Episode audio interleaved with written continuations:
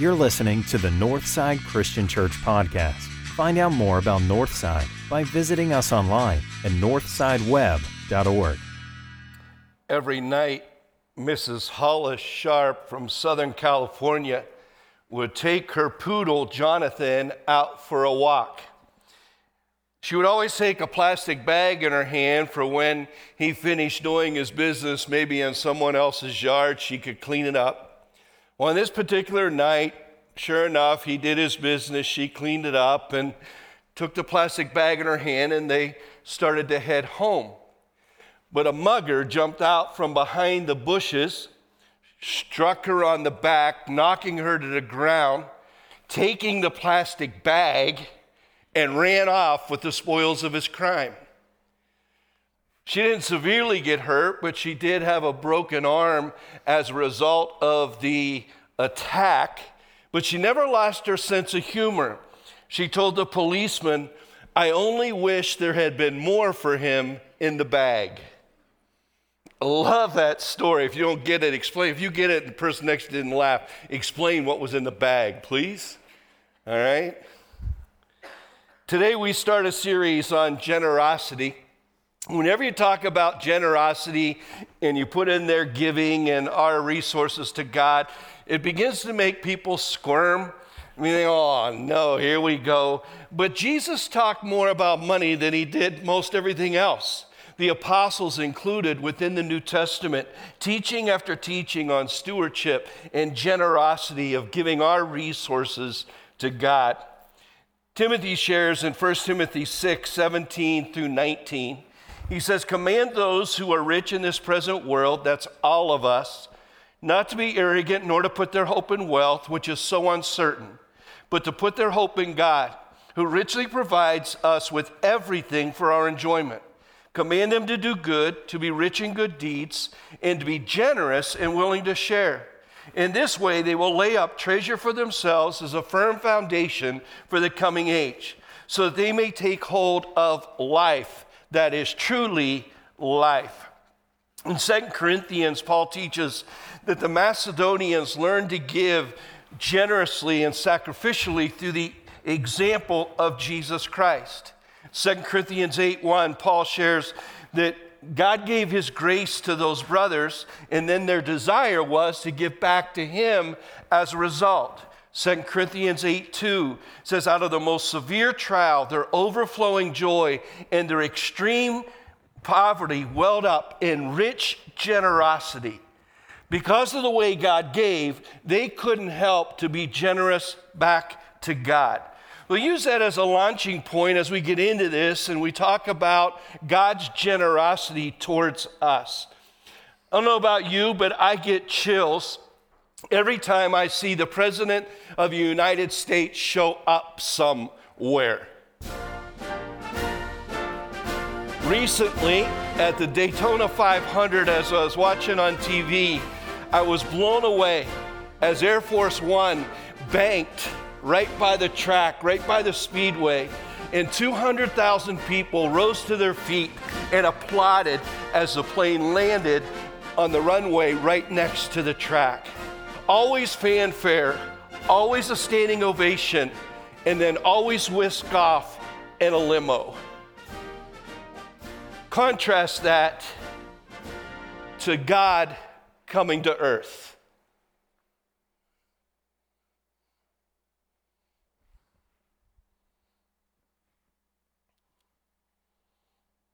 no Secret Service, no hail to the chief, no Air Force One, no protection, no standing ovation.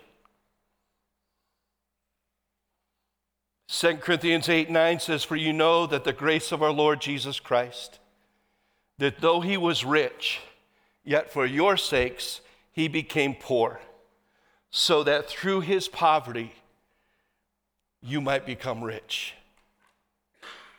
God coming to earth is not a rags to riches story, it's a riches to rags story. He gave up it all, gave it all up for you and I. The message paraphrase of that same verse says, You are familiar with the generosity of our Master, Jesus Christ. Rich as he was, he gave it all away for us. In one stroke, he became poor, and we became rich. In his generosity, he gave us his son, Jesus Christ. Everything you and I need is found in the person of Jesus Christ. Our problem is we have a tendency to put more importance on a possession than on a person, the person, Jesus Christ. We get confused with what our needs are and what our wants are. There's a big difference between a need and a want.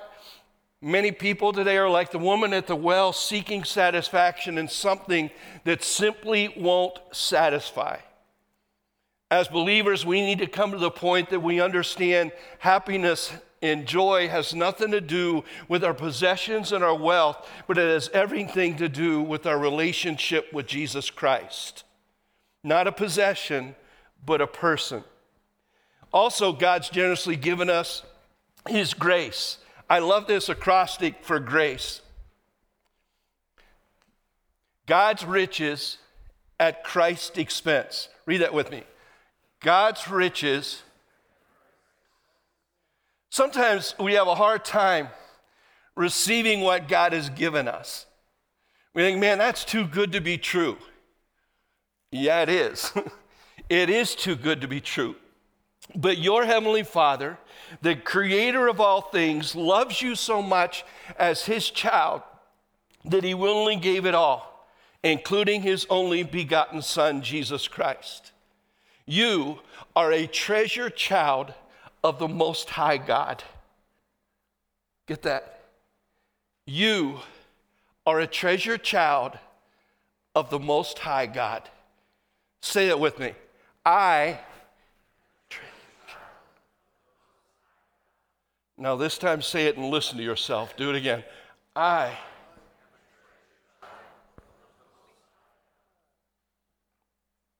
You matter to God more than you could ever humanly understand. His grace covers all your sins. And I don't know about you, but when it comes to my sins being covered up, I don't want somebody to skimp on that, right? Sins are serious business, and God didn't skimp. Through the blood of His Son, Jesus Christ, every sin you and I have ever committed, and every sin we will ever commit is covered by His grace. So, what's our response to that? Let me give you four responses. There are so many. Here's one it's a simple one. We give our thanks. We give our thanks. 2 Corinthians 9 15 says, Thanks be to God for his indescribable gift. How many of you have been believers, been Christians for 10 years or more? Raise your hand bunch of you. How many, let me throw it out there, how many for 20 years or more? A little bit less, but a bunch of you. Has the indescribable gift become too describable for you? Thanks be to God for his indescribable gift. You see, there is a tendency sometimes, the longer we are believers, the more describable the gift becomes. Is it still special to you? Or do you allow Satan to put you in that familiarity ro- role where you just go through the motions and don't really offer thanks? Big passion of mine is to try to get people to understand the fear and awe of God that needs to exist. If there's one thing I see missing in today's world and in today's churches, it's a fear and awe of God. In some cases, it doesn't exist. Where in Scripture, Every time you see someone who lays their eyes on God or in His presence, they say, I've never seen anything like it. Most Americans really don't get the point that when they finally see God, no matter what their view of God is, they will, they will cower and collapse in His presence. They really don't believe in His holiness. You and I, we may sing, you know, holy, holy, holy, but do we really get that and understand what that means? Isaiah, when he saw God, he said, This is a pure prophet. He said, I am sinful, I am I'm dead. Revelation 1, John sees Jesus, hears his voice, and the moment he sees us, this is the one that Jesus loved, he collapses and faints in the holiness and awe and thanksgiving of God. E.V. Hill spoke at a Promise Keepers conference. I love uh, how I used to listen to him all the time. But in Colorado years ago, and prior to the conference, he was interviewed by a local TV reporter. The guy said, E.V., tell me why 70,000 men are coming to Mile High Stadium this weekend. E.V. Hill said, Well, we're going to talk about Jesus. The baffled reporter said, Is that all? E.V. Hill later said, He doesn't know how much that is. Say it with me. Thanks be to God for his indescribable gift. Again, thanks. Another way we respond is with our abilities. Don't forget this who you are is God's gift to you, who you become is your gift to God. In the old, old movie, Chariots of Fire, Eric Liddell was a Scottish runner. If you remember the movie, he had a statement that he made. He said, God made me fast, and when I run, I feel God's pleasure. God made me fast, and when I run, I feel God's pleasure. How is it that God has uniquely wired you up, gifted you, that when you use that ability, that talent, that gift for God, you feel His pleasure? say, man, this is, this is it. What is that? You need to figure out what that is. 1 Peter 4:10 says each one of us should use whatever gift he has received to serve others. Francis Chan in his book Crazy Love writes this The irony is that while God doesn't need us, He still wants us. We desperately need God, but don't really want Him most of the time. He treasures us and anticipates our departure from this earth to be with Him. And we wonder indifferently how much we have to do for Him to get by. Ouch.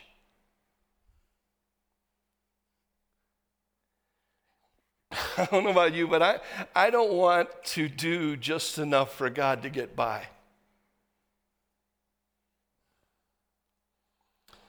Our need around here at Northside Medina continues to increase every week for people to step up and help out and get involved, volunteer. And as we continue to grow, the need's only going to rise higher and higher and higher for people to pitch in and to help out and, and encourage, be a part of this place. You saw this a few weeks ago, but I put it in there again today. It's an area in your program, it's in your program, areas that you can sign up to use gifts that God has given you within this place. I encourage you to do that. Find a place, I, you know, I like to say, to get out of the bleachers and get onto the playing field, and you can feel God's pleasure in doing so. If you look through that, find an area, check it, highlight it, sign your name, put your information on there, and put it in the offering basket here coming up later on. That would be awesome. Rick Warren adds God gave me a gift, not for me, but for you. God gave you a gift, not for you, but for me. And then, naturally, another way we respond to God's generosity is through our own giving of our resources. The New Testament principle is that everything you and, ha- you and I have belongs to God. Everything. Sometimes we give our lives to Christ and we put a little twist on that, right? Like this cartoon, I've used this for years. Well, Charles, when I baptize you, everything that goes under belongs to God.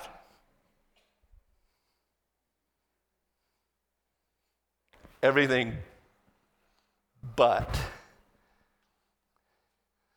One of the praise team members back in the back said they were at a, I think they were at a funeral or heard about a funeral here recently where the guy who had passed away continued to tell his wife, I want to, I'm going to take everything. I'm taking all my money with me.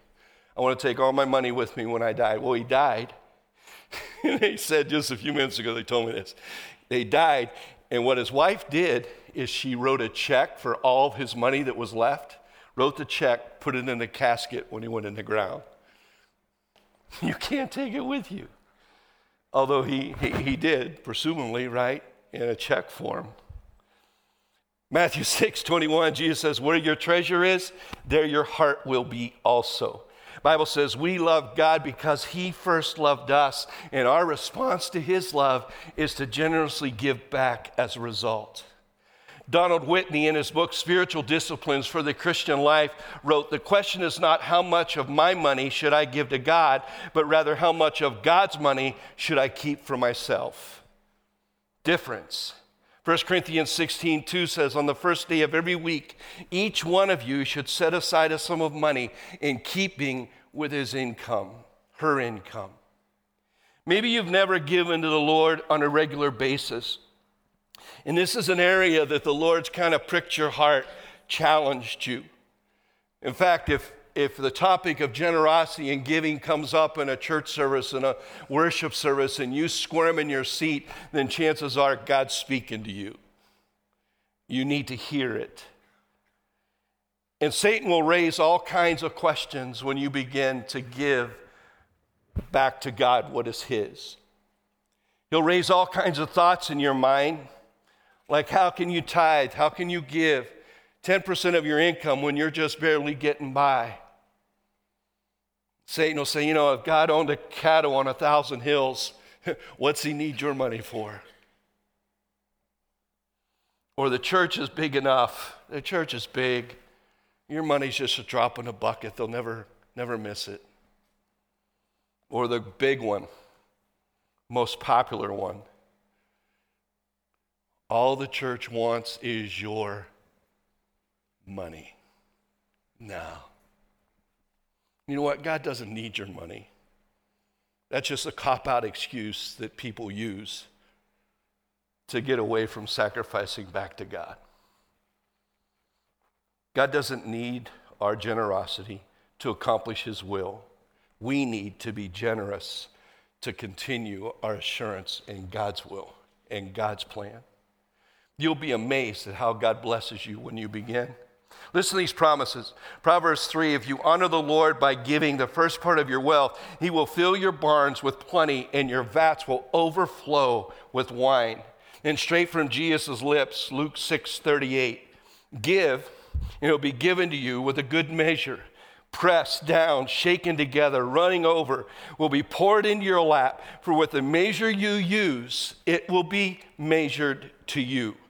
Read, it was that up there? Did you guys see that scripture? We don't have it? All right. Well, let me illustrate. Let's say you got a box of Captain Crunch. Captain Crunch is my favorite, by the way. I've not been eating sugar, so like this is killing me. I can smell the sugar, all right, especially with the berries in it. That's the best, right? But if I was going to break down from this and I was going to eat cereal, this would be it Captain Crunch. But let's say you open up to explain this scripture, what God's trying to get at us. You ever been amazed you open up a box of cereal and you're like, it's like filled up to here. The box is here, the cereal starts here. Now, man, I got ripped off with this cereal. You actually feel the box to see where it's at. Well, then you remember, okay, it's by weight, not by what's in it. We'll give them a break. But what God is saying in this scripture, and we'll compare it to a box of Captain Crunch when you and I give, what you give then is put into the cereal box. God takes it, presses it, shakes it, presses it, shakes it, and then what God does is He pours some more in. This is your resources back to you, God's resources back to you. Presses it, shakes it, presses it, shakes it. God pours some more in until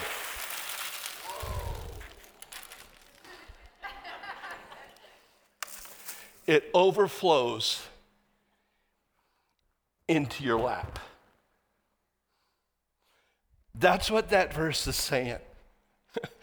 Go ahead, God says, test me in my generosity and see how generous I can be to you. Expect it. You will never, ever be able to outgive God. I've asked Chris Rojas, he is one of our elders, one of our leaders at Northside, to just come and share his heartbeat on this uh, before I go on. Chris, come on up if you will. Let's give him a hand for a great job. No, uh, thanks, Jeff. Um, can you hear me?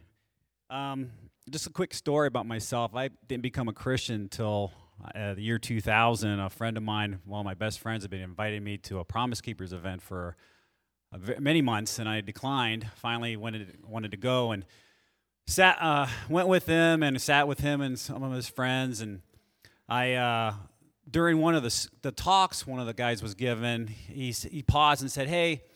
Want you guys to write down a word. I want you to discuss it with a couple people next to you and write down a word, the one word that you would put on your tombstone. And I said, okay, I, I got this, I got this. And, and uh, okay, so we all got together, thought about it, and I, they, they looked at me and said, okay, you go first. And I said, fun. I said, Chris is fun. He's, you know, he's always laughing, he's smiling, he's cracking jokes, and people like to be around him, yada, yada, yada. Chris is really fun, likes to do fun things. And they're like, oh, okay, that's real good, Chris, real good. And the other two went. And they both had the same word. And that word was faithful. And I went, faithful. And so God was tugging on my heart right there. And at the end of the, the weekend, I gave my life to Christ. And um, that was almost 20 years ago uh, this year. And so um, shortly after that, one that my, my good friend, he was saying, hey, you got to get into a, a good church and a Bible Bible preaching church, and we started going to the, the chapel in Akron, Pastor Knute Larson, and sitting in those services, and you know, talking about tithing and generosity, and and I hadn't really done that ever. And Doug shared with me, my good friend, he shared with me the verse about Malachi, which says, "Hey, you know, test me in this," just as Jeff said, "Test me in this, and see if I don't open up, you know, your your the vats and overflow." And so, you know, we were still a little nervous, but we just started, we started out small. And, uh, and we did that for some time. But then as the years went on and, and God started talking to us and, you know, we started growing in our family and our faith, you know, Matthew 6.21 came to mind and says, where your, where your treasure is, that where your heart will be also. And so as you're reading the scripture and you're thinking about it, you're like, you know, it's, it's God talking to you while you're sitting in those seats. And so, God, one year, God put it on my heart to, you know, to give more than our monthly mortgage because that was our most prized earthly possession. And so I had a goal to do that. And so we started doing that. And I couldn't argue with God on that one after Matthew 6:21. That was our that was what we were putting our hearts into. So let's put our hearts into God. And so we did that for a while, and then, you know, as, as years go by and things are, you know, you, you know, God's prospering you and, and blessing you with things other than obviously money, but good health. And, you know, in 2007, I got diagnosed with prostate cancer, had my prostate removed. I came back, I had radiation therapy, it came back. And so, but here I am 13 years later, and I'm still walking, I'm still healthy, I still do CrossFit almost every day, and I'm just enjoying and loving life. So that's, a, that's a, just a huge blessing that He keeps pouring out on us. But last year, you know, God started tugging at me again and, and saying, hey, let's, get, let's do it. And I was like, okay, well, he had been doing this, and this is probably middle of summer last year. And so one day I was sitting in the, the pew back there at Wadsworth, and and uh, I was like, okay, I'm gonna I'm gonna do it. So I got on the PushPay app. I don't know if any of you give with the PushPay app, but it's fantastic. And I sat there and I put in the number and I was like, you know, we about doubled, we about doubled it. I was pretty nervous, but I hit submit. And here's, the PushPay app's cool because it's kind of like payroll taxes. You know, that's the way I look at it. You know, it comes right off the top, right? You don't see it. And it's so it's consistent with what the scriptures say. It says, "Give to God what is God's, and give to Caesar what is Caesar's."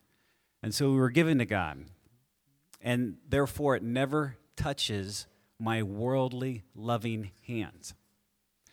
And some people may say, "Oh, that makes it less painful." Well, great, that does make it less painful instead of writing the check. I, I don't mind that.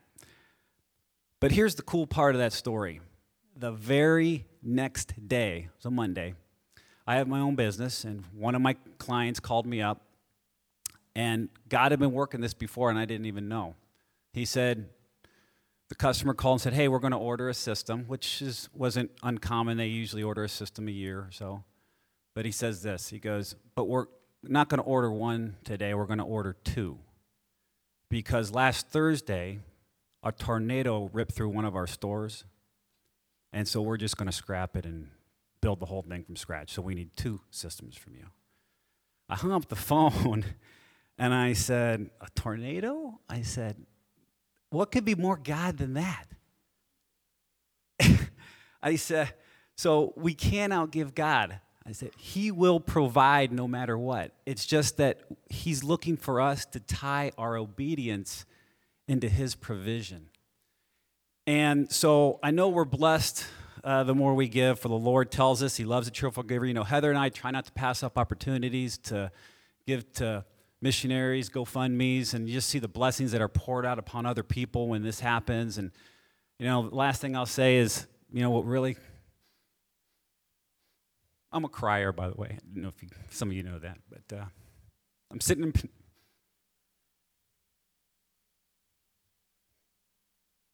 I didn't think that would happen, but I'm sitting in Panera last uh, couple weeks ago, and uh, Betsy Willis comes up to me. Some of you know Betsy. Haven't seen her in years.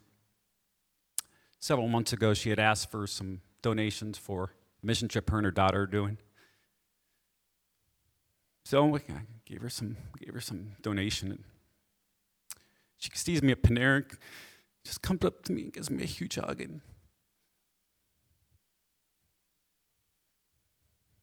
That's why. That, that's, that's love. That's, that's Christ. That's why we do it. So thank you.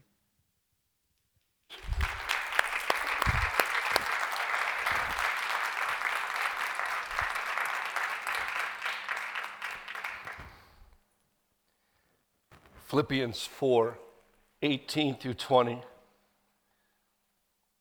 The Apostle Paul writes, I have received full payment and even more. I am amply supplied. Now that I have received from Epaphroditus the gifts you sent, they are a fragrant offering, an acceptable sacrifice, pleasing to God. And my God will meet all your needs according to his glorious riches in Christ Jesus.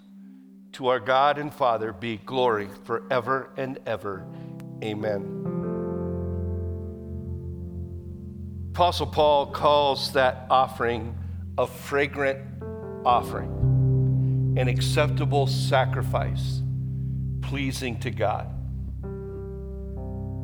What he's doing is he's comparing it to an Old Testament sacrifice where people would offer a sacrifice up to God in worship. And it was a part of their worship and their heart. This morning I thought, let's take our offering Let's take our whole offering time and make it an act of worship this day more than we usually do. And so that's why we're going to take up an offering now. And I pray that you would pray over your offering, whether you give online through the app or you give physically now. You pray, God, I pray this is a fragrant offering to you. And I pray it's out of the love that Chris just explained, that it's from here. I'm going to pray. We're going to worship. You'll be free to stand, and we're going to worship as we worship through giving and through song at the same time. Father, we thank you so much for your sacrifice and your generosity to us. God, we count it a joy, a privilege to be generous back to you with what is rightfully yours, anyhow. May you smell this, may you sniff this, God, and may it be a fragrant offering pleasing to you as we give you our worship. In Jesus' name, amen.